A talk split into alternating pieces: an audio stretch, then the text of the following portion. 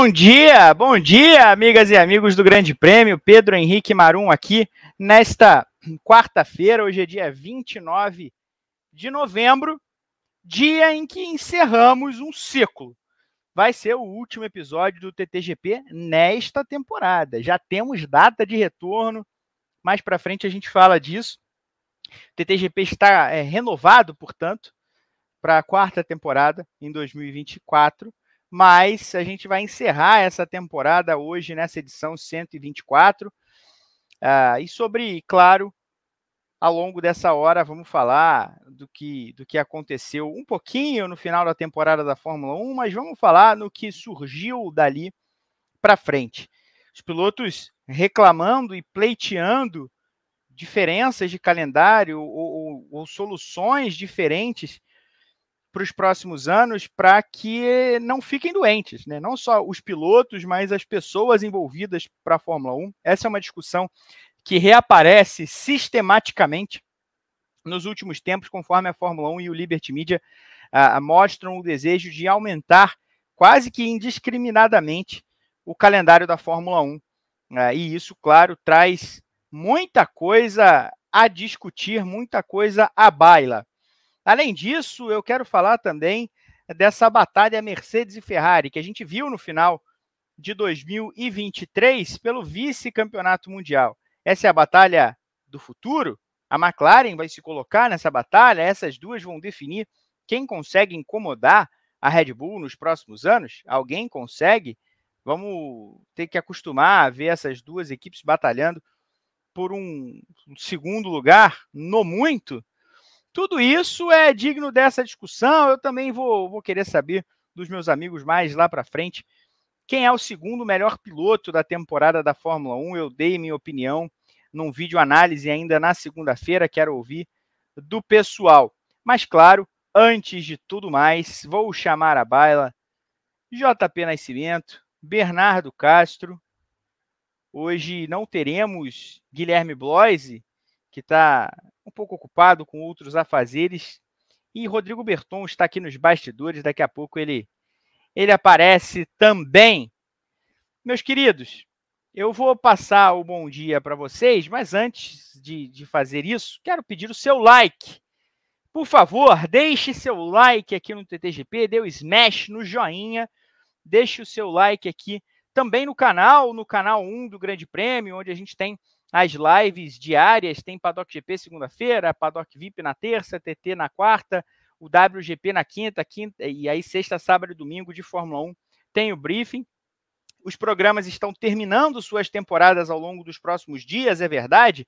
O, o TT vai ser o primeiro a encerrar a sua temporada, mas isso não quer dizer que deixaremos de fazer lives. Vocês terão lives, serão alimentados de lives ao longo de todo esse período é, de off-season da Fórmula 1 não, não vai parar de ter é, comentário ao vivo, comentário gravado, nada disso. Você sempre vai continuar recebendo o conteúdo do Grande Prêmio aí é, no seu computador, no seu smartphone, onde quer que seja, tablet, enfim, Kindle, sei lá, uh, ah, MP3, aquele aparelho antigo de MP3. O, o, Bernardo nem pegou essa época, né? Ele não, ele não pegou MP3, já, já era, já era smartphone quando ele quando ele se lembra, quando ele tem recordações.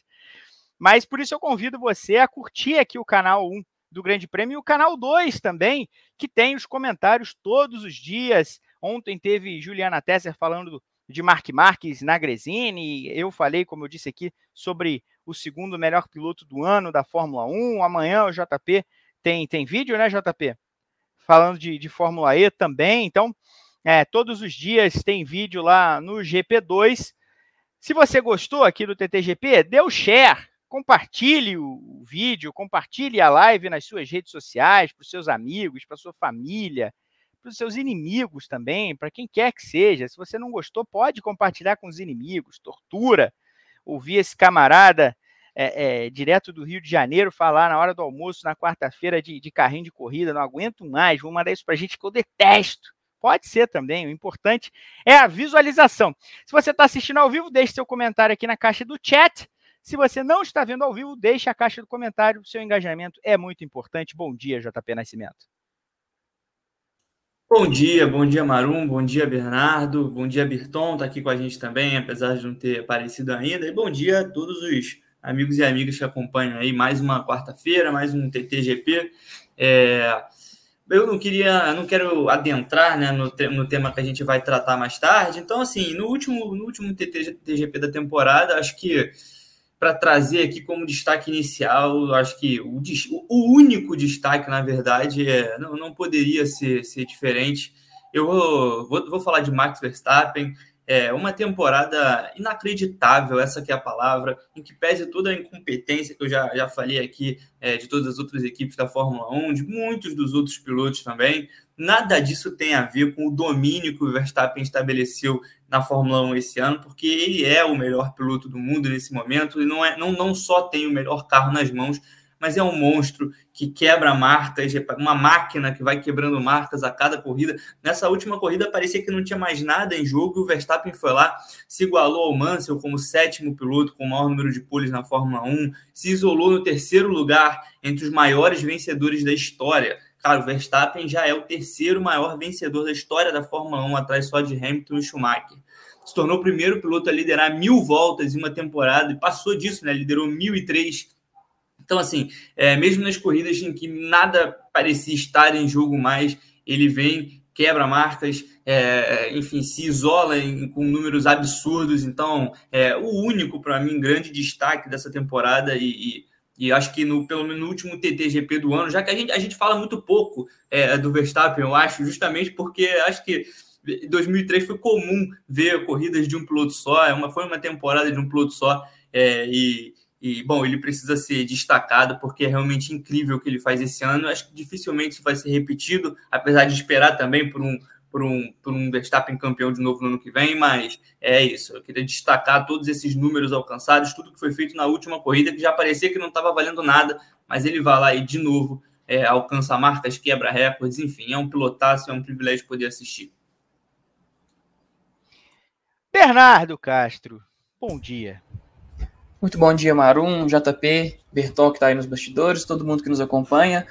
Uh, meu destaque inicial vai para o que a gente não vai aprofundar muito aqui também na edição de hoje, mas é a situação da Williams, principalmente ali com o Sargent, que parece ter dado uma embolada a mais, principalmente depois da performance que o Drogovic teve durante ali, o segundo treino livre em Abu Dhabi, que de fato foi, foi uma entrega muito interessante. É, mas não acho necessariamente que a Williams esteja considerando colocar o Drogovic. Mas eu acho que acendeu um alerta para ela ali que talvez o Sainz não seja o caminho, tanto que a declaração que o James Wallace deu ali depois da corrida, é, eu acho que significa muito, porque se depois de 22 corridas, depois de um ano inteiro junto com um piloto, é, ele ainda vem a público e para poder falar que faz questão de dizer que o Sainz sempre vai fazer parte da família Williams, da equipe deles, da academia deles, mas ainda não sabe se ele vai seguir com o piloto para 2024. É, eu acho que ainda tem uma pulga ali atrás na orelha. Pode não ser necessariamente o, Felipe Drogovic, mas é, eu acho que o Frederic Veste talvez entre aí como um possível candidato, principalmente pelo fator Mercedes. O James Wallace é, trabalhou com a Mercedes no passado, a Williams recebe os motores Mercedes o Vest fez uma temporada ali relativamente bem é, na Fórmula 2. Então, acho que essa situação aí ainda está muito em aberto para o ano que vem. Pois é, é, essa é uma, uma questão interessante também. Eu vi que o pessoal debateu na segunda-feira no Paddock GP é, com relação a, a, ao, ao Drogovic. É, mas eu acho que a gente pode falar também mais para mais frente no programa porque é uma boa discussão, até porque ontem a gente viu o Sargent no carro da Williams pros, nos testes, né? O álbum não participou do, do teste, se eu não estou enganado. E, e, o Sargent ficou bastante tempo no carro ontem. O álbum ficou em último, eu acho. Ah, é verdade. O álbum ainda, ainda, ainda, participou, sim, mas ele andou menos, né, do que o Sargent. Então, então eu não sei, não, não me parece o modus operandi de uma equipe que que já definiu que não vai ficar com esse camarada para o ano que vem, né? Botar para o teste assim um dia um dia repleto como esse, mas é uma discussão boa para gente, a gente ter daqui a pouco também. É, eu queria começar pelas declarações dos pilotos ao longo desse fim de semana e, e na segunda-feira sobre a saúde. É, primeiro, Esteban Ocon. Ocon não participou do Media Day da Fórmula 1 na quinta-feira lá em Abu Dhabi. É, foi até dúvida para o primeiro treino livre em dado momento. Disse que estava se sentindo muito mal e que o corpo dos pilotos não é feito para aguentar 22 corridas, que dirá 24, que era o objetivo da Fórmula 1 para esse ano e é o objetivo da Fórmula 1 para o ano que vem. Lembremos, esse ano só não foram 24 corridas porque a Fórmula 1 ainda não conseguiu voltar para a China e depois por conta das enchentes e chuvas fortíssimas no norte da Itália que obrigaram a organização a, a cancelar o GP da Emília-Romanha, porque senão seriam 24 corridas. E as 22 corridas já já incomodam demais, né? Já é, é, um circo mesmo, como se fala, o circo da Fórmula 1, você carrega aquela estrutura pelo mundo. E você tem, tem sequências de corridas que são inumanas, algumas é, triplas, né? Tripletas de corridas em três semanas seguidas, três corridas. Você tem em julho, por exemplo, uma sequência de quatro corridas em cinco semanas. Né? Então, isso acontece com, com uma frequência é, brutal. E viagens. A gente acabou de, de, ver uma corrida de Las Vegas que terminou. É, na, foi no sábado à noite, horário de Vegas, para chegar em, em, Abu Dhabi seis dias depois, cinco dias depois, começar a ter atividade de pista, porque no domingo seguinte tinha corrida. E não é só a viagem, a distância da viagem, a, a, a celeridade com que os pilotos têm de se mover de uma cidade para outra, de um país para outro, de um continente para o outro, mas também as zonas de, de horário, né? O fuso horário. Porque, veja bem, em Las Vegas, a diferença aqui para o Brasil era de uh, cinco horas, se eu não estou enganado, né? O Brasil estava cinco horas na frente, ou Las Vegas estava cinco horas na frente do Brasil. E aí vai para Abu Dhabi, que está sete horas atrás do Brasil né? Ou é o, é o contrário? O contrário. Abu Dhabi está sete horas na frente do Brasil, Las Vegas está cinco horas atrás. Então veja, é literalmente do outro lado do mundo. São 12 zonas horárias. É um fuso horário, é, me, é meio mundo. São 12 horas de diferença de uma semana para outra. É como sair do Brasil numa semana e correr no Japão na semana seguinte. Então é inumano, de fato. E depois a gente viu também o George Russell falar que estava se sentindo muito mal, já estava em Las Vegas, seguiu ao longo da semana, teve dia que ele não conseguiu dormir, estava tossindo demais, estava com muito mal-estar, e que se é ruim e é difícil para os pilotos, que dirá para os mecânicos.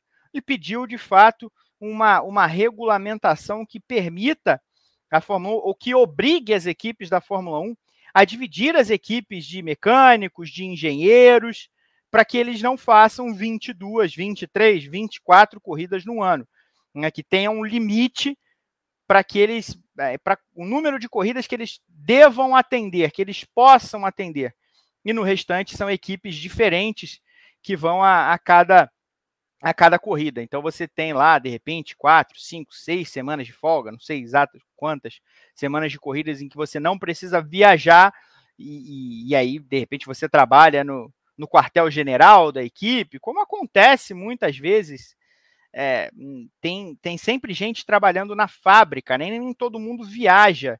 Pessoal de estratégia, por exemplo, normalmente tem um responsável por estratégia que, que é, participa do fim de semana das, equipes no, no pitch wall e um responsável pela estratégia que participa na fábrica porque são olhares diferentes para o fim de semana. Então, não é uma estrutura nova, inovadora. Não, isso existe. Isso de fato existe. O engenheiro, ele de repente pode trabalhar de, de longe com informações dos engenheiros que estão lá. Né? Ele trabalha de outra maneira, analisando, pesquisando, tentando entender, fazendo testes na fábrica. É, mecânico, de fato, é mais difícil. Não dá para fazer isso, mas o mecânico é o cara que mais trabalha no fim de semana de corrida. Né? A gente sabe bem, a gente que frequenta autódromo, paddock, a gente sabe como funciona. Os caras, às vezes, passam quatro dias ali praticamente sem passar no hotel, né? praticamente sem dormir.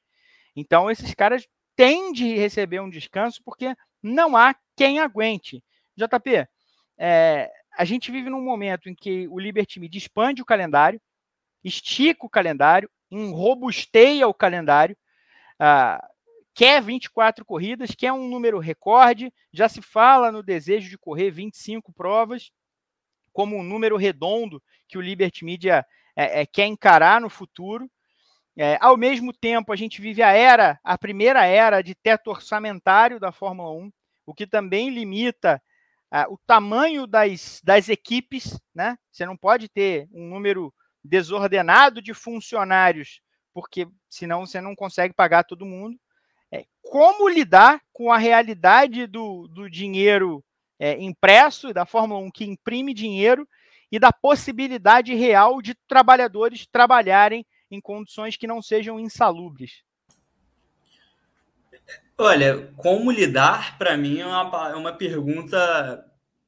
Não dá, acho que não dá para lidar, acho que não tem como lidar com isso. É, eu, eu, eu, gostei da sua fala, eu ia puxar o que eu ia falar, sem desviar totalmente o foco dos pilotos, mas o que eu ia falar, é, e, e exatamente na, na, na linha do que você disse sobre os mecânicos. É, quando a gente vai para o paddock, quando a gente vê as coisas assim pessoalmente, é, os pilotos eles aparecem em alguns momentos, os pilotos eles, é, inclusive eles chegam depois da gente, né, no autódromo, é, e, e aí eles vão para a garagem, aí depois voltam para o motorhome, aí ficam ali, fazem, tem a salinha deles, né, comem ali, tem as reuniões. Os mecânicos estão trabalhando, os mecânicos estão na garagem, estão o tempo todo mexendo nos carros. A gente anda pelo pit lane muitas horas antes de, de corrida, de treino livre, essas coisas. Os, os, mecânicos já estão lá na garagem, mexendo no carro, conversando, olhando o computador, é, enfim, limpando. A gente vê todas as garagens tinha, tinha um mecânico é, limpando as asas ali, olhando cada detalhe para ver se tinha alguma coisa diferente, alguma. E, e é, é, se, se a situação chegou ao ponto dos pilotos reclamarem que estão ficando doentes, que isso está afetando a saúde deles, e eu acredito que esteja assim, porque é desumano esse calendário. Se, se para gente que não viaja para todas as corridas é extremamente cansativo cobrir 24 etapas ao longo de um ano, né? esse ano 22, mas no ano que vem 24 etapas ao longo de um ano. Imagina para quem viaja o tempo todo e sem o conforto que esses pilotos têm de viajar. Só um parênteses. JP, sem, sem querer te cortar, apesar de terem sido 22 corridas, a Fórmula 1 estava na Emília-Romanha, né? É. Foram 23 viagens, 23 é, locais da Fórmula 1, apesar de não ter tido corrida em Imola. É, perfeito. Inclusive a Fórmula 1 manteve, né? É, até o final da, da temporada. Eu não sei se manteve até o final da temporada, mas durante uma boa parte da temporada ela manteve as etapas com um número a mais. É, contando como se o GP da Emília-Romanha tivesse acontecido. Lá no, no, no, CG da Fórmula 1, nas transmissões, aparecia, como se a Abu Dhabi, por exemplo, fosse a 23 etapa do ano. Porque eles querem esse número, eles querem mostrar que dá para fazer. E, e, e, como eu venho dizendo, se os pilotos que têm a possibilidade ali, pô, a, a, gente sabe como a, como a Fórmula 1 funciona, isso aqui não é uma crítica aos pilotos, mas os pilotos têm um conforto, tem os seus jatinhos, tem o aviãozinho da equipe. A, a viagem é diferente para eles do que é para os mecânicos, do que é para grande parte dos engenheiros. Eu não estou me referindo ao Adrian Newey aqui, mas a grande parte dos engenheiros, da equipe de estrategistas, enfim.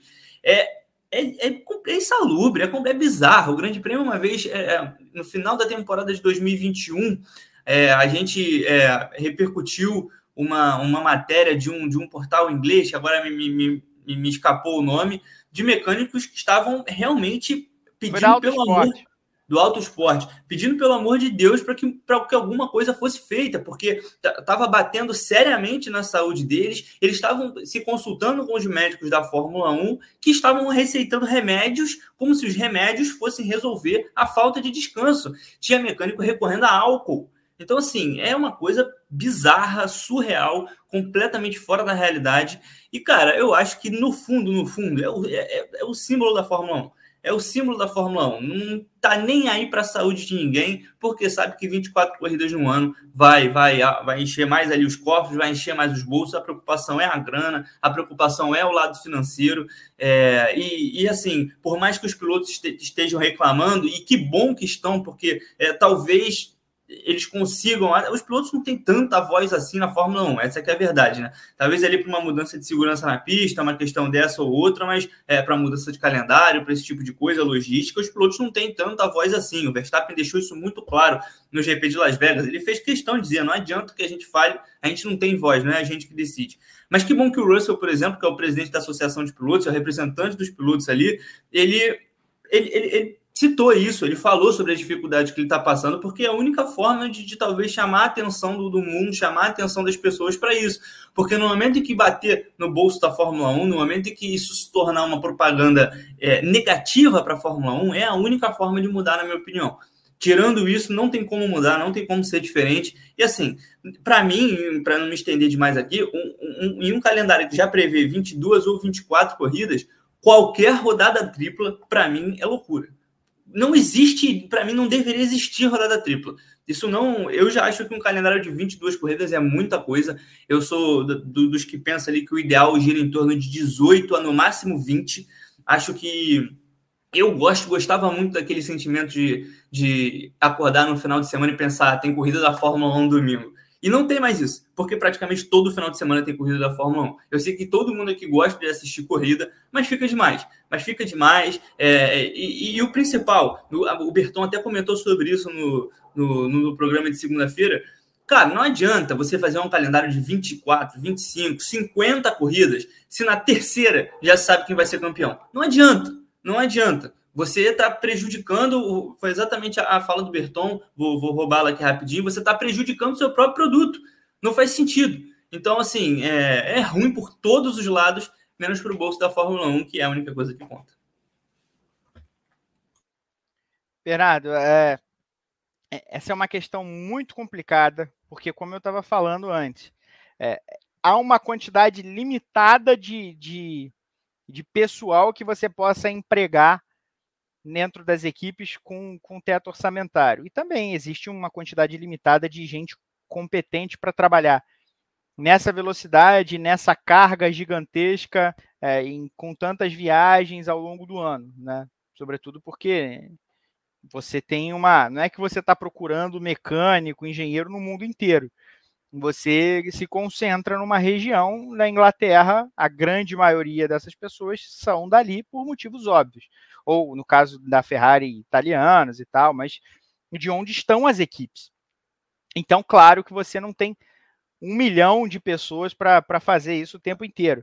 Mas você precisa de mais gente para poder é, tornar essas equipes mais é, rotativas e não levar os caras ao desgaste tamanho que se torne um problema emocional, que se torne um problema até de vícios como o JP lembrou, eu até abri essa, essa nota, essa matéria de 2021 aqui, é, que um, um mecânico, é uma carta, na verdade, de um mecânico anônimo, falando de uso de, de analgésicos, de uso de álcool.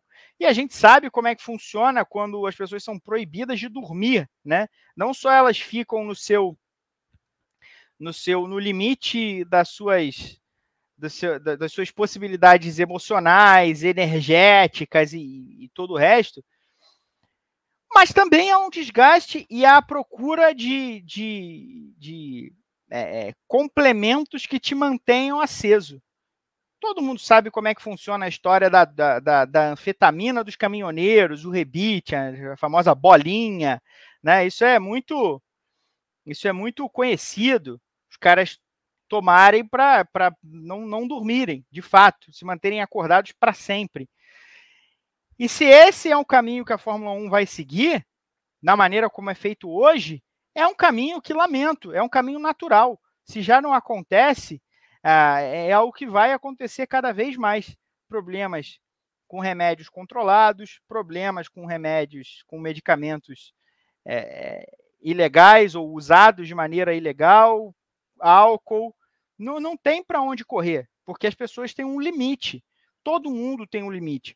E aí é, uma, é um problema que vai além de pilotos, que vai além de, de mecânicos, de engenheiros, de quem viaja. Mas a gente sabe que é também uma questão que se que, que dá para tirar pela gente. É muito cansativo, cara. A gente chega no fim do ano é, aqui no Grande Prêmio, por exemplo, a gente é, não é incomum a gente chegar agora, dezembro, janeiro, e o pessoal está doente, o pessoal está se sentindo mal, o pessoal vai parar no hospital, porque é um desgaste no corpo muito grande. Muito grande. A cobertura de 20 e tantos fins de semana de Fórmula 1 no ano, tirando o que tem de outras categorias, enfim. É, é muito, é muito. Isso, isso se fala o tempo inteiro. A Fórmula 1 não vai voltar atrás para calendário de 20 corridas, para de 18 corridas, de 16, como era há 30 anos. Mas é muito. E é um desgaste muito grande. Eu concordo muito com o Russell. Tem que existir essa rotação entre os mecânicos, porque primeiro a gente tem que lembrar que eles não têm o mesmo preparo que os pilotos. Eles não têm o mesmo preparo físico, é, às vezes até a mesma preparação mental, e isso também acaba influenciando diretamente em todas essas questões. E você junta isso com é, a privação de sono, com os remédios aí que momentaneamente até vão te ajudar ali, vão te dar algum efeito, mas a longo prazo também você acaba ficando dependente disso, é, piora ainda mais a sua saúde. É, a questão aí também entra novamente o preparo físico, fica muito pior e a tendência é ir por água abaixo. Então a Fórmula 1 primeiro ela tem que pensar em uma forma aí ela tem que ver essa questão do, do teto orçamentário para poder permitir que as equipes é, tenham mais mecânicos para poder existir essa, essa rotação. Que eu imagino que vai demandar uma mão de obra um pouco maior por parte das equipes, é, que eu acho que não seria problema para as equipes manter isso, eu acho até que, que elas teriam uma verba para isso, principalmente agora porque já está todo mundo mais estabilizado com essa questão de ter entrado os testes de gases e tudo mais, mas a Fórmula 1 precisa rever esse ponto. E precisa rever principalmente também a questão da logística, porque até a gente comentando aqui no, no, no off, questão do, do programa, é, às vezes quando a gente vai de um estado para o outro, aqui mesmo no, no, Brasil, questão de diferença climática, coisas do tipo, isso aí já, já te dá uma, uma baqueada ali na saúde, você já volta um pouco mais esfriado, um pouco mais, mais cansado também, claro, por conta da viagem. Aí você imagina você fazer isso, você tá lá na, no Catar, naquele calor extremo que os pilotos passam. Aí você volta aqui para a América, tem ali é, o GP de Las Vegas, que é extremamente frio, mas antes disso você dá uma passadinha ali na Europa, que o, que o clima também é completamente diferente. Então, isso aí também já gera um estresse muito maior no corpo. Então, a Fórmula 1 prega muito também essa questão de, de sustentabilidade e, e coisas nesse sentido, mas isso parece muito mais uma coisa só para para inglês ver, assim, só para poder ter uma, uma boa imagem, uma boa categoria e para poder atrair mais é, mais fornecedores de motores, né? Porque na verdade é muito isso que ela procura, tendo ali um regulamento mais sustentável, falar que quer ser uma categoria mais sustentável, você também chama ali a atenção dessas montadoras.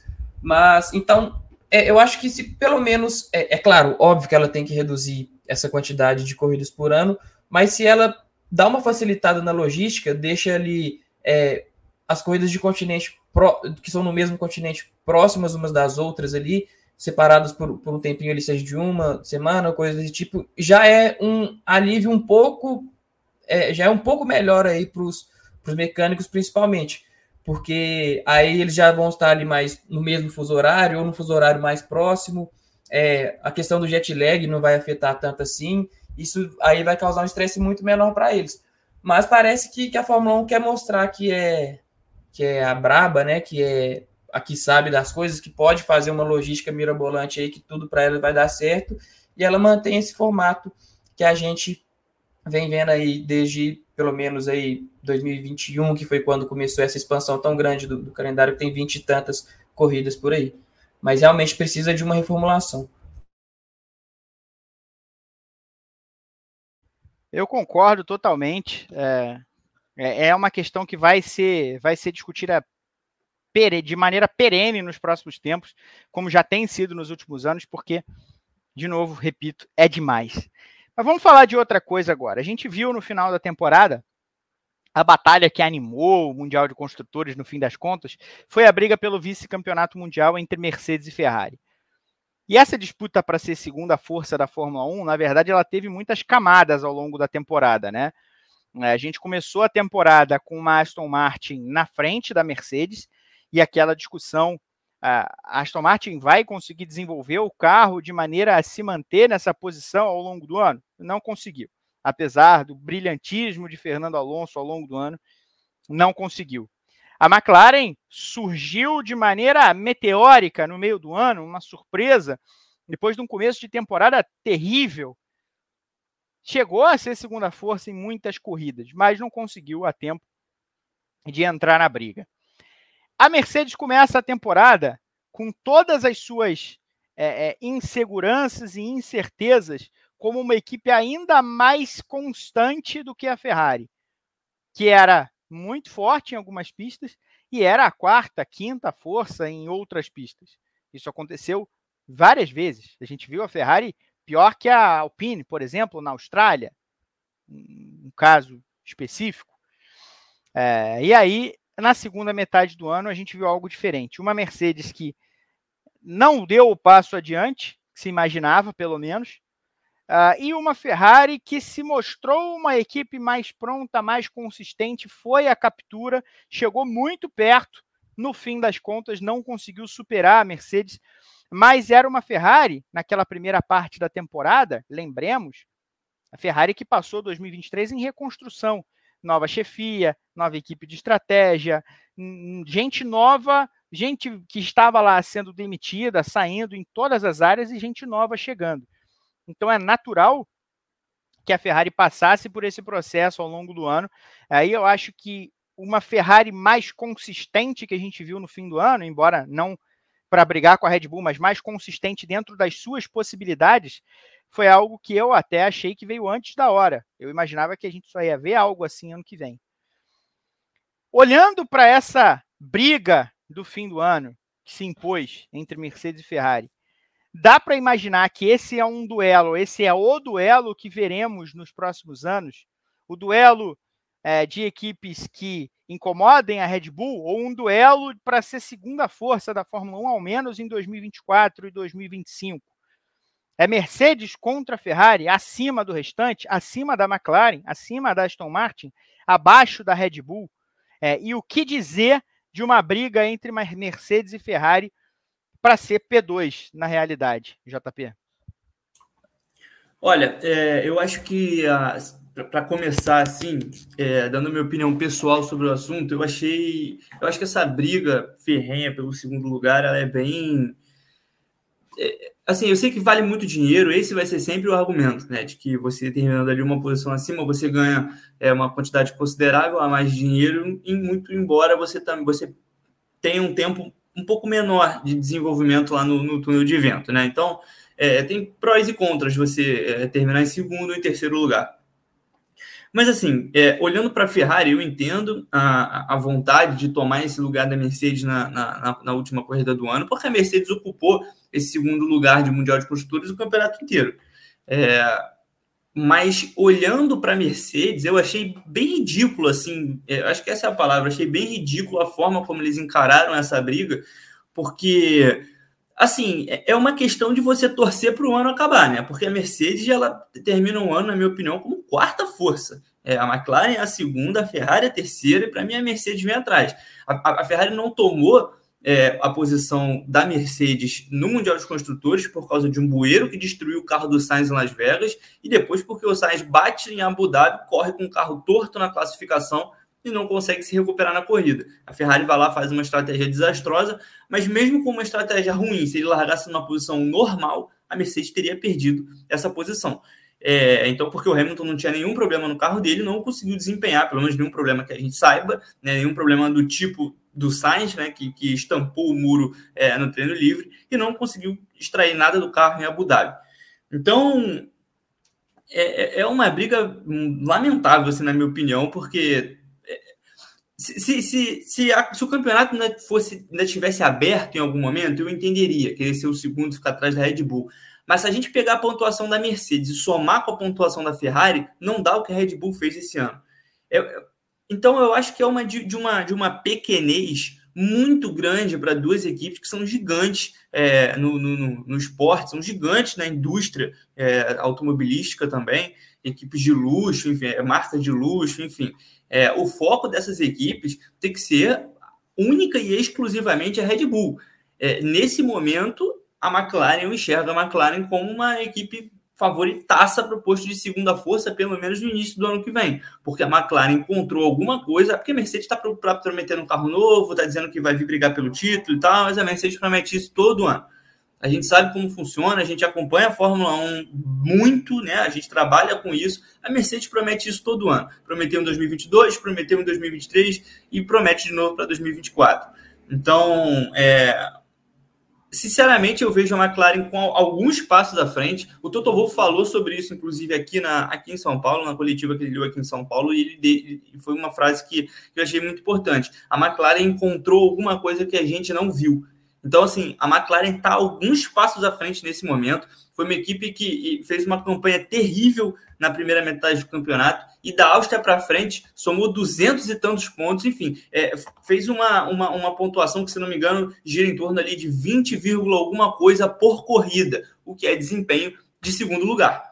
Então, a McLaren, do, da segunda metade da temporada, se, se ela tem esse desempenho no início, ia ser segunda por muito, mas por muito, sempre com, uma, com a maior tranquilidade do mundo.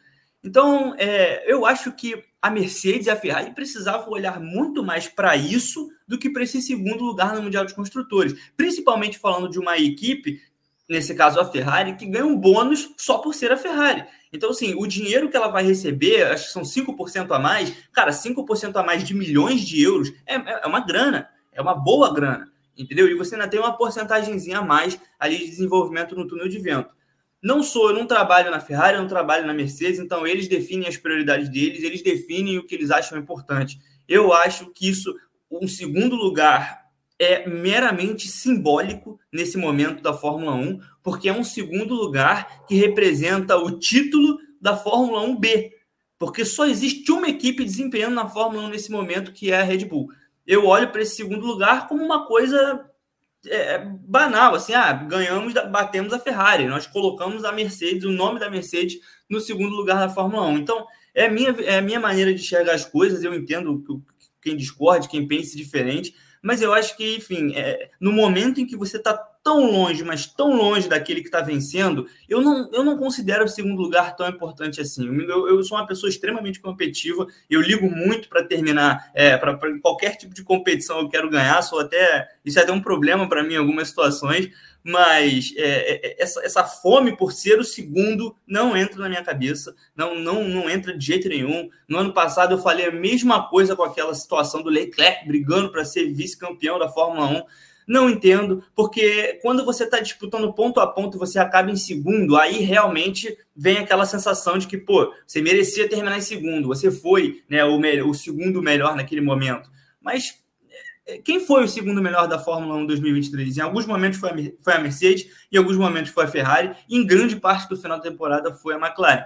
Então, eu acho que é, é, é uma briga muito pequena para o tamanho que essas equipes têm, entendeu? Se a, se a Alpine, que é, eu sei que a Renault também é uma marca grande, mas a gente não pode colocar no mesmo balaio aí de, de Mercedes e Ferrari. Então, se a Alpine dá um salto na Fórmula 1 e, e briga ferrenhamente para chegar no segundo lugar até o final, aí eu entendo. Se a Alfa Romeo chega na Fórmula 1, que nem um, um, que cai um milagre, né? Cai um raio no carro, é, que é horroroso, e aí, por um milagre, a Alfa Romeo começa a desempenhar e briga para ser a segunda. Eu entendo.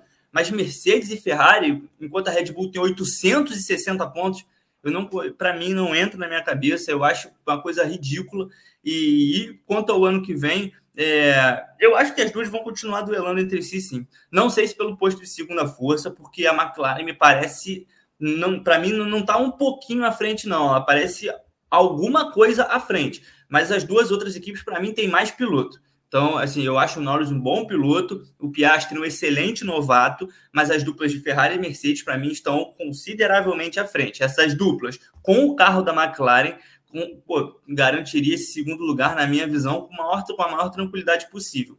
Então, eu acho que essa é isso que, nesse momento, é, é, separa essas equipes. Mas eu vejo a McLaren indiscutivelmente no posto de segunda força. Foi assim no final da temporada.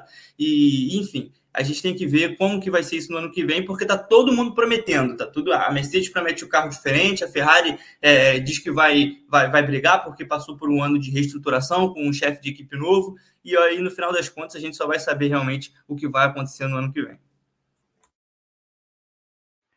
E aí, Bernardo? É, Mercedes e Ferrari, a briga do futuro? Aquela briga que ensejou acontecer em 2017, 2018, no fim das contas acabou não indo, sobretudo em 2018, não sendo levada a cabo de fato. Em 2017, até o fim do campeonato, havia briga entre, entre Hamilton e Vettel, 2018 não tanto.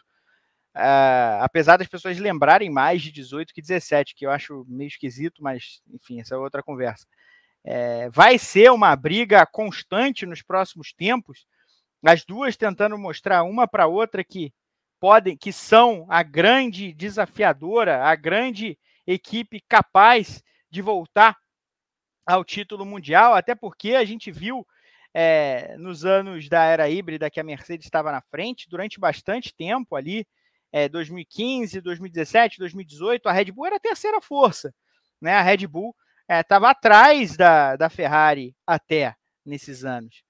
E foi ela quem conseguiu dar o salto no fim das contas e, e brigar e conquistar o título é, e desbancar a Mercedes. O que dizer dessa, dessa Mercedes contra essa Ferrari pelos próximos tempos?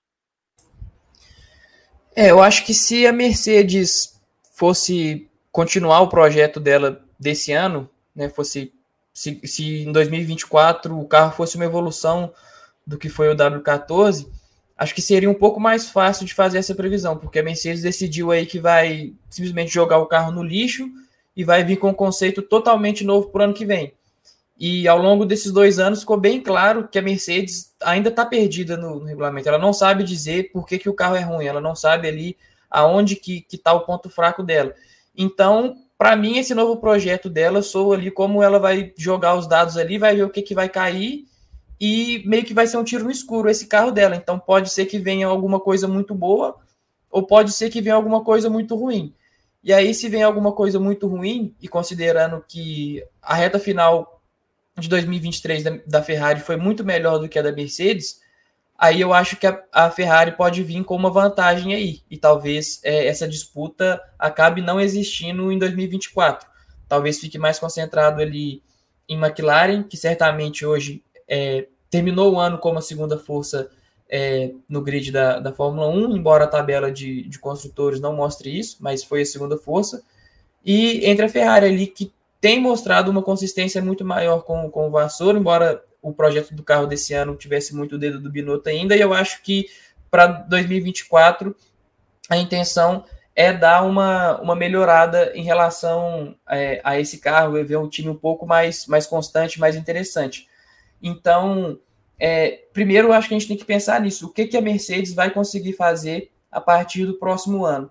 É, nesses, nessas últimas atualizações, tiveram ali alguma, alguma coisa interessante quando chegou no GP dos Estados Unidos, com o novo assoalho, por exemplo, o desempenho repetiu muito bem ali no México e parecia uma boa caminhada para 2024, porque esse assoalho novo foi pensando no regulamento do ano que vem.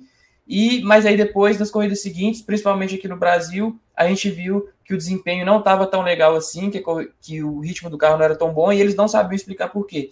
Então, eu acho que o fato da Mercedes estar perdida é, conta muito nisso e, isso vai fazer a Ferrari sair como favorita aí a partir do ano que vem.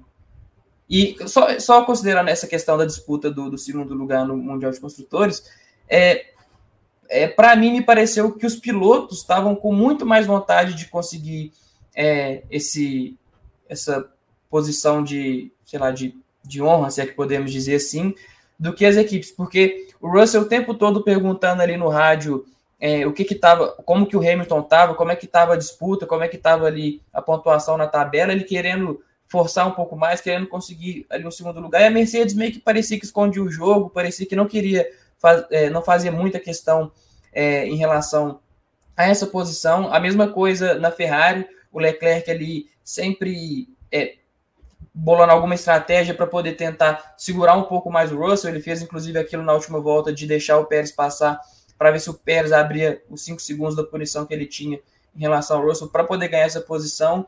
Então, eu acho que as equipes em si, de fato, assim, elas não estavam tão ligando assim para a segunda, segunda colocação. Até porque é, essa margem de dinheiro, esses 10 milhões, embora sejam aí uma quantidade muito expressiva, é, a gente precisa lembrar que com o teto de antes do teto de gastos, os valores que, que elas gastavam eram é, absurdos, né? Chegava, se fosse jogar, converter aí para reais, beirava ali no, no, na casa do, do bilhão e coisas desse tipo, e ainda assim elas conseguiam ter ali algum lucro. E agora com o teto de gastos, é, elas, o lucro tende a ser teoricamente maior. E ainda entrar nessa questão de na diferença das posições, você ter ali mais ou menos tempo no, no túnel de vento, é, para mim, por parte das equipes, pareceu que elas não estavam tão interessadas assim no segundo lugar no Mundial dos Construtores. Foi mais uma coisa por parte dos pilotos.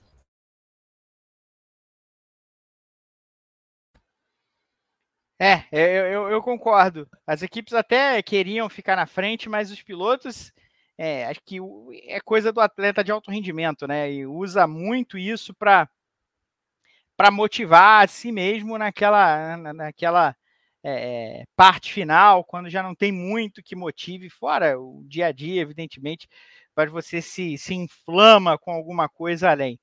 Então eu, eu concordo com isso. Agora vamos, vamos partir para uma outra questão que é Drogovic na Williams. Como eu disse mais cedo, o Paddock GP tratou do assunto na segunda-feira. É, a gente a gente recebeu, a gente recebeu não, a gente viu na a live do, do Flávio Gomes na, no canal dele lá na, na segunda-feira, não, no domingo, né? Domingo. E ele falando que recebeu essa informação, não era uma forma, informação publicável, ele não estava é, cravando que isso aconteceu, mas alguém disse para ele que uma pessoa com informação, um amigo com informação, é, numa das patrocinadoras do, do Felipe Drogovic, disse que, que havia ali um acordo.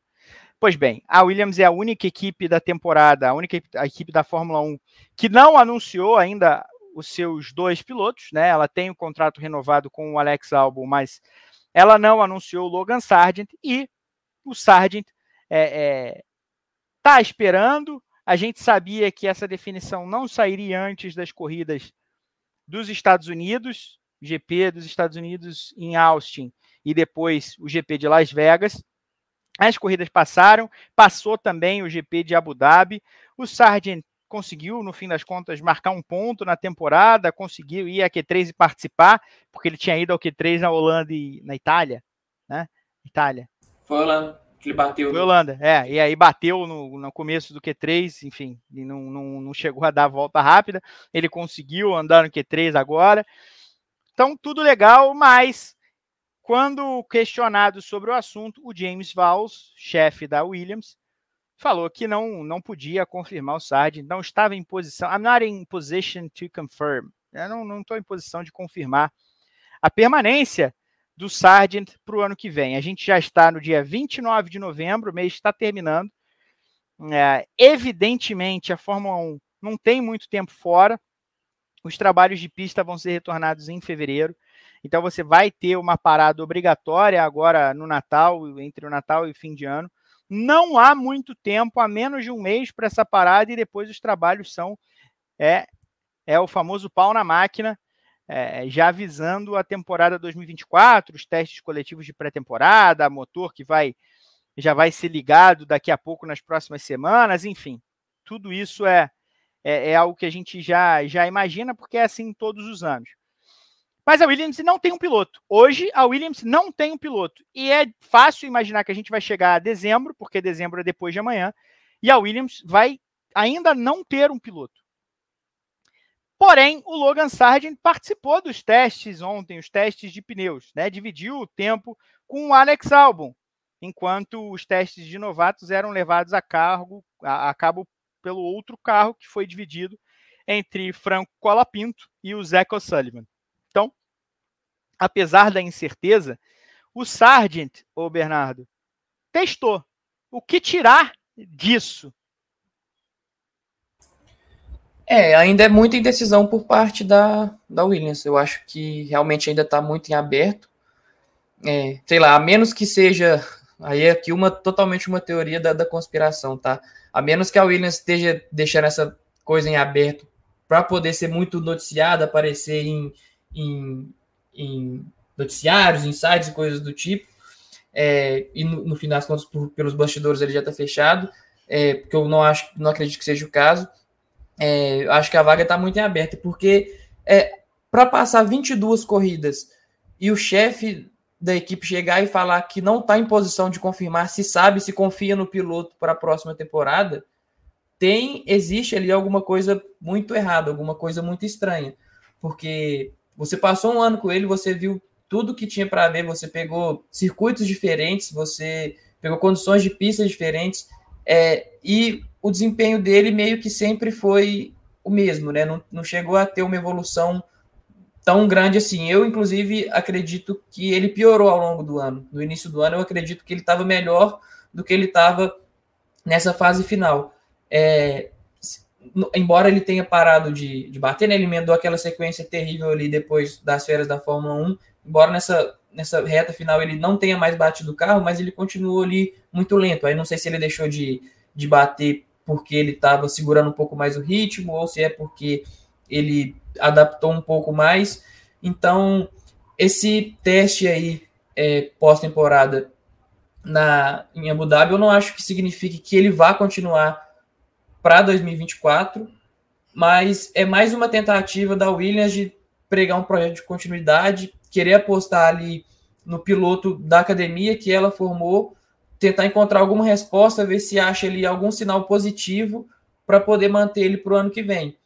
Mas, sinceramente, é, eu ainda acho que ela está enrolando bastante. Não, de fato, é muito difícil de entender esse posicionamento da Williams, porque ela pode estar tá perdendo é, em questão de, de evolução para os próximos anos muitas coisas. Ela, o fato dela ter dois pilotos que são bons, que entregam resultados, que podem dar um feedback positivo para ela, e aí a gente pode até entrar no caso do Felipe Drogovic, que foi elogiado em tudo quanto é categoria que ele passou, foi elogiado na Fórmula E, tem sido elogiado pela Aston Martin, tanto em questão de desempenho quanto do feedback que ele dá para os engenheiros.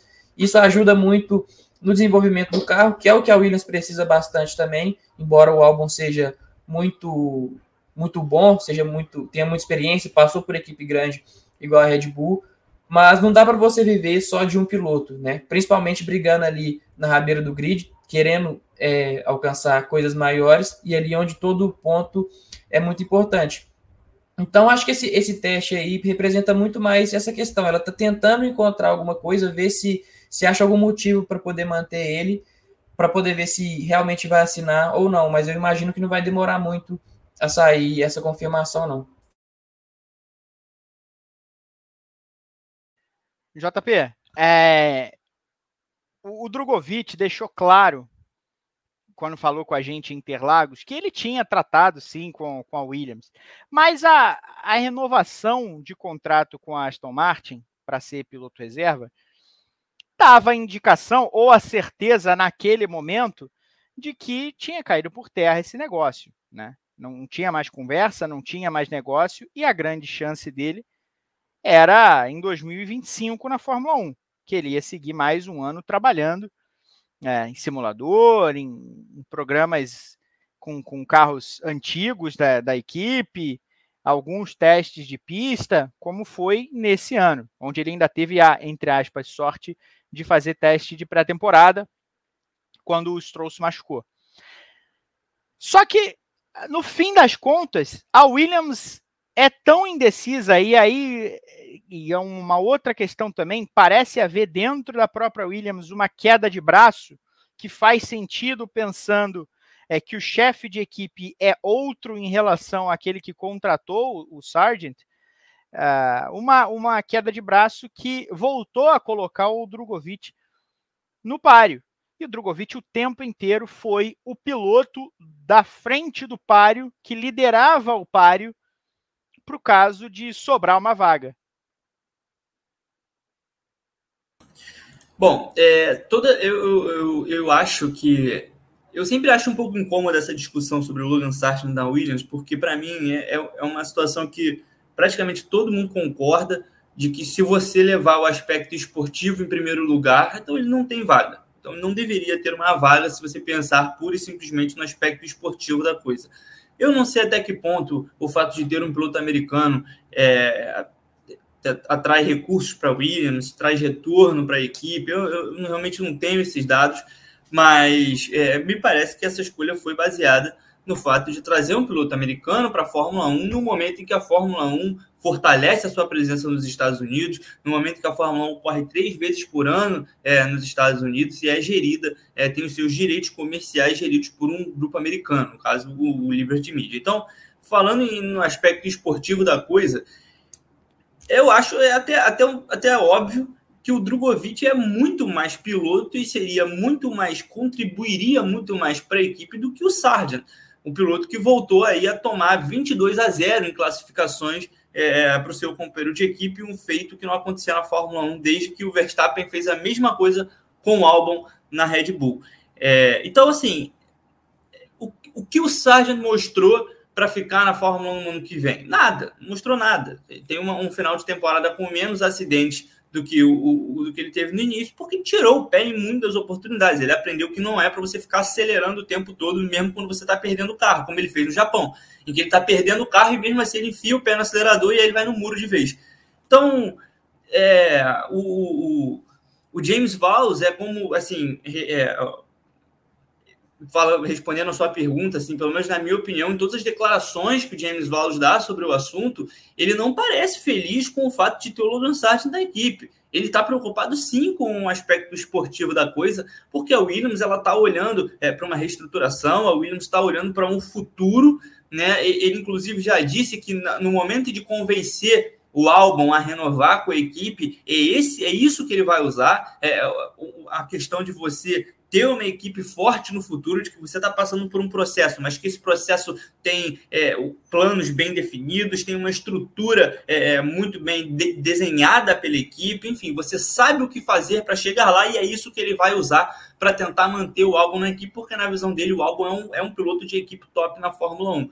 Será que o Sargent é esse piloto? Porque eu não vejo ninguém com essa opinião, não precisa ser analista ou acompanhar é, é, a Fórmula 1 do jeito que a gente acompanha, basta simplesmente ver né, o Sargent da pista semana após semana, e eu acho que está muito claro é, que não é um piloto com, com, com, grife de Fórmula 1, não, não que todos ali, não que os 20 pilotos ali, os outros 19 tenham, na minha opinião, já, já falei sobre isso aqui, acho que tem piloto ali que não tem vaga no grid, que está por, o Guanyu Joe para mim também está por bandeira, então é, é uma situação que chega a ser, assim, a, eu tenho a mesma opinião que a sua. Eu acho que há uma queda de braço ali dentro. Eu acho que há uma queda de braço até clara ali dentro, porque ao mesmo tempo em que a Williams se recusa a dizer que não não não vai ficar com o no ano que vem, se recusa também a oficializar a renovação dele, o James Val, sempre que tem a oportunidade, ele vai a público dizer que não tem certeza se, o, se pode confiar no piloto. Então, não é por acaso, na minha opinião, acho que é uma coisa é, que realmente divide opiniões ali dentro porque já ficou muito claro que não é um piloto é, com, com nível de Fórmula 1. Acho que é, é, a tendência, é claro que todo mundo imagina que a tendência dos pilotos é evoluir ao longo dos anos. Ele vai ser melhor no ano que vem, vai ser melhor no outro. Eu não concordo com essa visão. Eu não acho que todos os pilotos vão continuar evoluindo ao longo dos anos. Eu acho que quando o seu psicológico está massacrado ao ponto de você não conseguir manter o carro na pista, ao ponto de você causar 21 milhões de reais em prejuízo para uma equipe ao longo de um ano, e isso ainda é metade do que o Schumacher fez, né? É um número inacreditável. Mas é, quando você está pensando, é, quando você realmente não tem é, ferramentas para buscar uma melhora e nem se chegar perto do seu companheiro de equipe, eu sou um cara que acredita muito que o emocional ele é muito, ele é mais importante até do que o talento, ele é mais importante até do que muitos outros aspectos relativos, aspectos técnicos relativos à pilotagem. Se o seu psicológico não está no lugar, não vai funcionar. Você pode ser o melhor piloto do mundo, não dá certo, não, não encaixa, você erra, você fica inseguro, você deixa de ir até o limite. Eu vejo isso no Pérez, por exemplo, cansei de falar, não é, não é uma coincidência que o Pérez tenha demolido o próprio desempenho depois de Miami, é uma, é uma questão psicológica. Ele foi massacrado naquilo ali, a ficha caiu e nunca mais voltou a ser o mesmo ao longo da temporada. E eu acho que o Sargent passa por um processo parecido. É, é quando, quando sua cabeça não está no lugar, quando você tem que lidar com críticas o tempo inteiro, sem conseguir desempenhar, sem conseguir mostrar nada, eu não consigo enxergar que você vai ter uma evolução simplesmente porque você está dando mais e mais voltas no carro. Uma coisa é o Piastre que chega em 2023 e aí vai adquirindo experiência, mostra, é, é, mostra enfim, retorno, é, mostra que dá para confiar nele, supera o Lando Norris em algumas oportunidades, venceu uma corrida sprint esse ano, coisa que o Norris não fez ainda. Aí tudo bem, né? O Piastri, mesmo que cometa erros, é um piloto que vai demonstrando evolução. Agora, o Sargent, sinceramente, é, o fato de não bater, para mim, é, é, é, muito pouco perto do que alguém precisa para continuar na Fórmula 1. Então, eu acho que é uma discussão.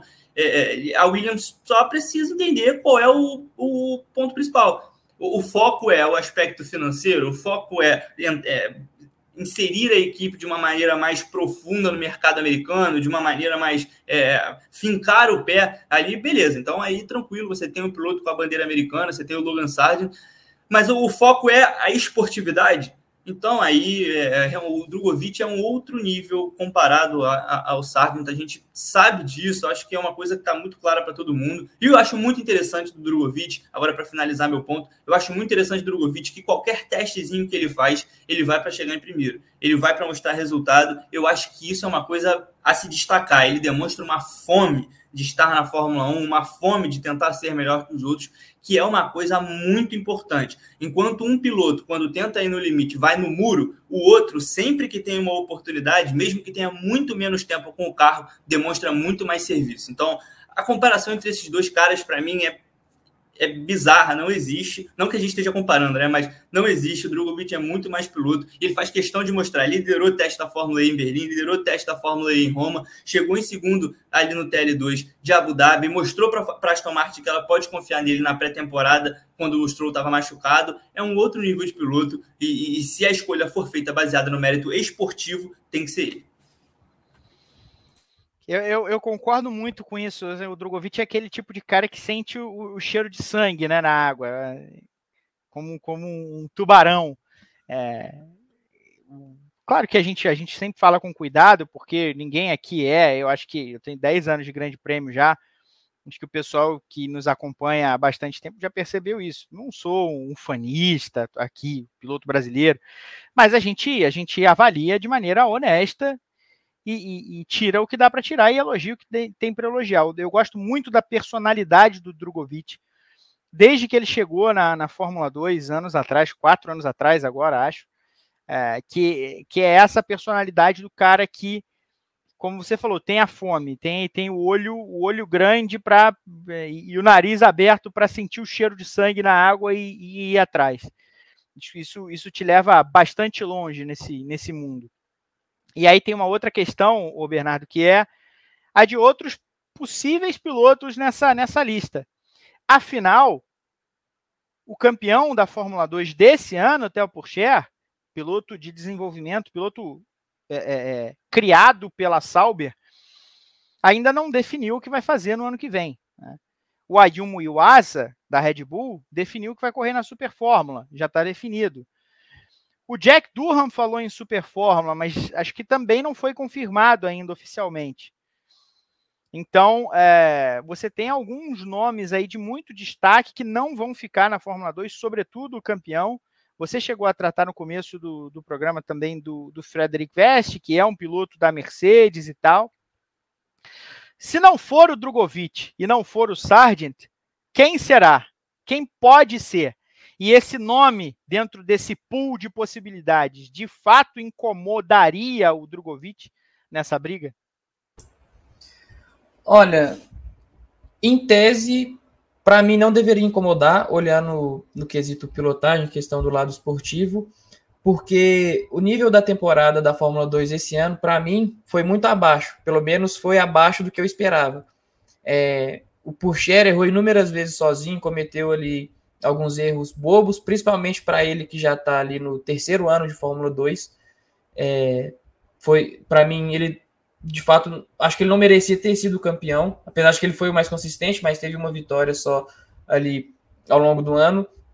O Veste, eu acho até que foi mais piloto do que o, o Pourchaire durante todo o ano, mas ele teve alguns, alguns erros, alguns azares ali na reta final, que foi quando o pneu soltou do carro dele na Holanda e quando ele sofreu um acidente ali na Itália, que ele não teve culpa nenhuma, e eu acho que ele perdeu o campeonato, foi aí.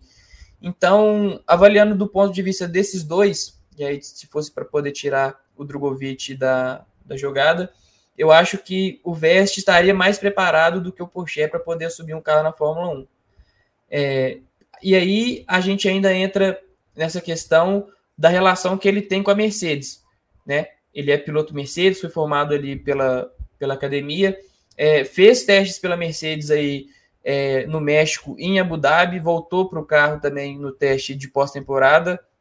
Então a Mercedes também já parece estar tá trilhando ele para alguma forma de que se aparece a oportunidade, ele consiga ali assumir o carro. Aí somado a isso tem o fator de que o James Vowles trabalhou ali com, com o Toto Wolff, foi muito próximo, tiveram relação muito próxima. É, a Williams recebe motor Mercedes, então aí eu acho que o, o Vest pode entrar aí como um player caso a, a Williams realmente não queira seguir com o Sainz, e ele pode ser que ele tenha uma vantagem por essa relação, essa questão mais, mais política, né, esses contatos aí mais próximos que, que ele tem. É, principalmente porque antes também o Drogo chegou que já falou que chegou a negociar, fazer algumas negociações com a Williams, mas elas acabaram não avançando, então não sei se eles retomariam é, essa, essa negociação, se eles voltariam a conversar ou algo do tipo. E se esse fator da Aston Martin realmente, é, dele ter renovado como é, reserva da Aston Martin, uh, o afastaria um pouco dessa, dessa chance da Williams. Mas eu, eu ainda acho que também o Verstappen, por mais que ele tenha sido campeão, tenha sido um pouco mais regular, é, não sei se vai ser uma diferença muito grande a troca do Sargent para ele, assim, porque eu ainda acho que falta um pouquinho de maturidade ali para ele, um pouquinho de quilometragem. Ele também cometeu alguns erros bobos aí ao longo do ano, e de fato o, o trabalho que o Drugo tem apresentado, mesmo em testes, mesmo quando, quando assumiu o carro ali, é, parece ser mais maduro, parece ser mais apto, parece ser mais interessante para o que a Williams busca. Mas a gente sabe que a Fórmula 1 nem sempre opta por esse lado, né? Tem vezes que aí existe questões financeiras, relações ali políticas com outras equipes. Mas eu acho que se não for o Drogovic, eu acho que o Vest é assim um, um grande. Um, pode ser um grande nome para poder assumir essa vaga. JP, o que, que, você acha? Eu sei que muita gente vai levar em consideração, por exemplo, que o, o Purcher perdeu o campeonato para o Drogovic, mas o Drogovic tinha mais experiência na categoria, é um piloto mais velho. A gente sabe que isso faz muita diferença nessas categorias satélites. O próprio Drogovic, por exemplo, fez menos pontos que o Guan Yu Zhou, já falamos isso aqui, quando eles foram companheiros de equipe. Mas claramente o Drogovic é mais piloto que o Zhou. Essas coisas acontecem o tempo inteiro em categorias satélites. Então, é, o que tirar desses outros nomes? Olha, é, a minha opinião, ela pô, vai ser, eu acho que recheada de, de, de negatividade aqui agora, sendo sincero. Mas, bom, olhando para o primeiro para o Veste, é, eu acho que eu acho que a Mercedes ela tá só tem um nome na, na, na mente da Mercedes é, com com futuro de Fórmula 1 nesse momento, com, com, com ênfase de Fórmula 1 nesse momento, e é o, o André Kimi Antonelli para 2025. Acho muito provável, vendo o, o, Antonelli na Fórmula 2 em 2024, já queimando etapas de uma maneira é, como fez o Verstappen, é, vai. O, o cara, todos os campeonatos que ele, que ele disputa, ele é campeão na primeira temporada. Ganhou duas Fórmula 2, duas Fórmula 4 no ano passado, ganhou a FREC esse ano. No ano que vem vai pular para a Fórmula 2 e se ganhar a Fórmula 2, para mim o foco da Mercedes, da Mercedes vai ser total em colocar o Antonelli na Williams para 2025 e aí talvez assumir uma vaga na equipe a partir, já aí já não sei de 2026, depende do, de como vai ser a situação do Hamilton, se aposenta, se continua na Fórmula 1, mas acho que ganhando a Fórmula 2 em 2024, o Antonelli vai estar na Fórmula 1 em 2025, a Mercedes vai mexer todos os pauzinhos possíveis que ela tem para fazer isso acontecer. Eu acho que o Vest foi pego aí nesse furacão, acho que isso dificulta muito que ele seja é, visto agora como um potencial piloto de Fórmula 1 pela Mercedes, porque eu concordo uma, com, com, com, um ponto que o Bernardo trouxe, de que ah, o nível da Fórmula 2 não foi lá essas coisas. As batalhas foram boas. Inclusive, a última etapa do ano eu achei muito interessante, muito legal. As batalhas na pista foram boas mas não tem ali um piloto que você pegue que eu gosto muito, por exemplo, do Oliver Berman, acho piloto muito talentoso, é, mas não fez uma campanha de destaque ainda. Vamos ver, vai, vai fazer fez um ano de, de, de, de, amadurecimento. Vamos ver como é que vai ser em 2024. Tem uma galera boa, sim. Eu esperava mais, por exemplo, do Zane Maloney, foi um pouco decepcionante é, para quem já acompanhava ele desde antes, enfim. É, então, acho que o nível da Fórmula 2 ela já, já começou a apresentar um salto para esses pilotos, é, não, não um salto tão grande quanto a Fórmula 1 tem para a Fórmula 2 nesse momento, mas um certo salto para esses pilotos que chegaram ali é, é, de uma maneira não tão de destaque quanto eu esperava. Então, o próprio Vitor Martins também é, uma, é, um, é um exemplo disso, um piloto que, para mim, é um dos mais rápidos ali da categoria, mas comete muitos erros, né? É um cara que passa do ponto, inclusive, na velocidade muitas vezes. É um piloto fortíssimo né, para o ano que vem, por exemplo. Mas já é um piloto um pouco mais velho, né? Também. É, já tem, já tem uma experiência a mais, então, exatamente. Então, já é um fator que afasta um pouquinho também ali da, da Fórmula 1. Acho que não, não tem jeito. Acho que o Theo Porcher vai ficar marcado por ter perdido o título para o Drogovic no ano passado. É, a, entre o Guan Yu Zhou e o Theo Porcher, por que não testar, né? Eu testei, eu, eu, eu cogitaria essa possibilidade. Acho que não não tem uma, uma, O Guan Yu Zhou, sinceramente, é um piloto inerte na Fórmula 1, é uma coisa inacreditável. Você não vê o Guan Yu Zhou nas transmissões, você não vê o Guan Yu Zhou nas corridas. Entendeu? É, é, é um cara que não, não é horroroso, não estou falando que ele é horrível, mas assim, não, não é um piloto, é um piloto morto, é um piloto assim, com todo respeito a, a, a ele, a quem gosta. O próprio Bottas, para mim, tá, ele tá completamente inerte nesse momento também, mas é, é, um retrato da equipe que eles estão, inclusive. Vamos ver se no ano que vem, né, com uma. É, o Bottas já falou em carro completamente diferente, disse que gostou do projeto que viu para 2024, então talvez alguma coisa mude ali. Mas é, sinceramente, olhando para esses dois caras, eu não consigo enxergar um futuro na Fórmula 1 nesse momento, né? O cara que para mim é o, que mais merecia uma vaga na Fórmula 1 nem é o Drogovic nesse momento, seria o Liam Lawson, pelo que mostrou nas corridas que fez. Acho que, acho que os dois merecem. Acho que tanto o Drogovic e o Liam Lawson deveriam estar no grid de 2024.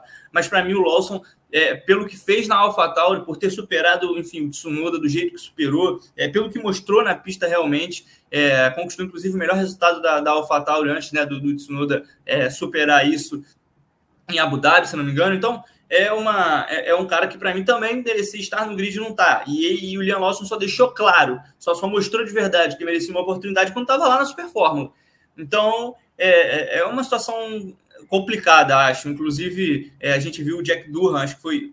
Acho que foi o Jack Durham, né? Falando que não faria sentido para ele fazer mais um ano de, de Fórmula 2, porque ele teria obrigação de ser campeão, e, e se não fosse campeão, a, o sonho da Fórmula 1 estaria acabado. E eu concordo muito com isso. Concordo muito com isso. Tem muita gente ali que, que vai fazer um segundo ano de Fórmula 2 e não ganhar o título significa fim de chance na Fórmula 1, porque atualmente é assim que funciona. Enfim, é, é o problema de ter um grid com 20 carros. Tem, tem uma galera aí que precisava, que, que pô, poderia receber uma oportunidade e não recebe porque a Fórmula 1 limita a categoria 10 equipes, 20 carros. Se tivesse 24 carros na Fórmula 1, a gente certamente teria chance para pilotos promissores, para esse pessoal que a gente gostaria de ver e que com certeza é, teria um grid já que o grid atual já tem pilotos que não deveriam estar ali, então que pelo menos fosse um grid maior com pilotos é, melhores. Então, é, para mim, o principal problema gira em torno disso. É muito pouca vaga para pilotos que, cara, vale testar, entendeu? Acho que vale testar, acho que vale colocar para correr, porque às vezes você se surpreende, você, você vê o Leon Lawson da vida que ninguém esperava que fosse desempenhar do jeito que desempenhou. Eu queria fazer um adendo aqui sobre os pilotos da Fórmula 2 eu concordo que a temporada do Berman não foi é, tão constante quanto a gente gostaria, mas assim, o Oliver Berman é de maio de 2005. Então ele fez boa parte da temporada com 17 anos. Lembremos, Piastri, Russell, Leclerc foram campeões de Fórmula 2 no primeiro ano deles, é verdade, mas esses caras já tinham 19 para 20. Os três fizeram 20 anos ao longo da temporada. O Berman tinha 17 quando chegou. Se você comparar com o Vitor Martins, que é um outro ótimo piloto que chegou no grid nesse ano, e os dois fizeram juntos a Fórmula 3 no ano passado, 2022, o Martins é de junho de 2001. Ele é quatro anos mais velho, essencialmente, do que o Oliver Berman. Então, e assim como o Berman, o Zach O'Sullivan também é de 2005, fevereiro de 2005. Então fez a temporada inteira com 18 anos, vai ter 19 na próxima. Então esses caras são muito jovens. Muito jovens. Então, apesar deles já terem um ano de Fórmula 2, eu acho que o ano para a gente ver é, é esse ano agora. É, e eles são, eu acho, muito bons especialmente o Berman, eu acho muito, muito, muito talentoso. Eu acho o Berman piloto que em 2025 vai ter vaga na Fórmula 1. Já, já falei isso em comentário, enfim. É, já vou ler, o, olha o Nipoluso falando aí. Ah, eu posso ler agora, Berton, se você quiser deixar. Só as 35 etapas ginásticas nos Estados Unidos dá para aguentar. Mais 24 no planeta, é, no planeta pela Fórmula 1, o pessoal vai abrir o bico com jet lag, burnout e outros. É, pois é. É. E a NASCAR é um outro tipo de trabalho também, um outro tipo de fim de semana, eu diria. Uh, eu queria dar o resultado do primeiro dia de teste da Fórmula 2 lá em Abu Dhabi, que foi hoje. E não é que foi exatamente Oliver Berman com a Prema liderando, digo mais. André Kimi Antonelli, também com a Prema, ficou na segunda posição, uns 165 milésimos atrás. E aí você teve Vitor Martins, Richard Verschor, Amaury, Amaury Cordel, Dennis Roger, Paul Aaron, Zach O'Sullivan, Isaac Radiari e Enzo Fittipaldi fechando o top 10. O Enzo Fittipaldi com a Van Amersfoort, que agora é a equipe que evidentemente se torna a grande favorita para recebê-lo na temporada que vem. E o Enzo ficou seis décimos à frente do companheiro Rafael Vigia Gomes, que terminou em 15 O Gabriel Bortoleto com a Virtuose foi 12 mas também ficou seis décimos à frente do companheiro de equipe, o Kushmaine. Aliás, é, seis décimos perfeitos, né? O Bortoleto fez 1,37,044, o Maine fez 1,37,644, exatamente seis décimos. Então, portanto, aí o resultado do primeiro dia de testes da Fórmula 2, que também contou com Joshua Dirksen, piloto paraguaio de família alemã, confirmado pela, pela PHM, que não é minha equipe, PHM Racing, é, para o ano que vem. Primeiro piloto paraguaio da história da, da Fórmula 2. Senhores, vamos chegar a mais um fim de temporada da, do TTGP agora. E eu queria agradecê-los pela presença. Bernardo, que estreou com a gente esse ano. É, também Guilherme Blois e a Carol Vergílio, que esteve muitas vezes aqui. Todo mundo que participou, na real, do TTGP. É, o Renato participou mais até no início do ano. André Neto esteve aqui, mesmo depois de abandonar o barco do Grande Prêmio, ele apareceu uma vez no TTGP, muitas vezes comentando também. É, eu, semana, no ano passado, eu me despedi do TTGP dizendo que eu esperava que, o, que o, o André ficasse na escalação durante bastante tempo. Não ficou, por decisão dele próprio. Mas é, agora eu espero que ele nunca mais volte. Não, brincadeira. É, a, casa, a casa é dele aqui também, com certeza. E também Juliana Tesser participou do TTGP durante, durante a temporada para falar de Mark Marques. O Berton está dizendo que não é a casa do, do Dedeco, não. De, deixe meu Dedeco, deixe meu Dedeco. JP, é mais terceiro ano que você participa, né? Você chegou no final ainda do, de 2021? Você chegou a fazer o TTGP? Pois é, o TTGP começou com uma formação lá no começo do ano, foi mudando, encontrando sua cara. É, ano passado a gente ficou aqui já com, com, com rosto mais estabelecido. Esse ano o, o, JP apresentou o programa na minha ausência mais de uma vez e vai continuar acontecendo no ano que vem. Eu espero, é um grande prazer fazer o TTGP, sair dos assuntos que a gente combina, falar de qualquer outra coisa que dê na telha. Ah, isso sempre me deixa muito feliz. Eu quero agradecer vocês. Claro que eu vou deixar o espaço para vocês falarem de alguma coisa, se quiserem, nesse encerramento de, de TTGP na sua terceira temporada. Bernardo, você que está terminando a sua primeira temporada.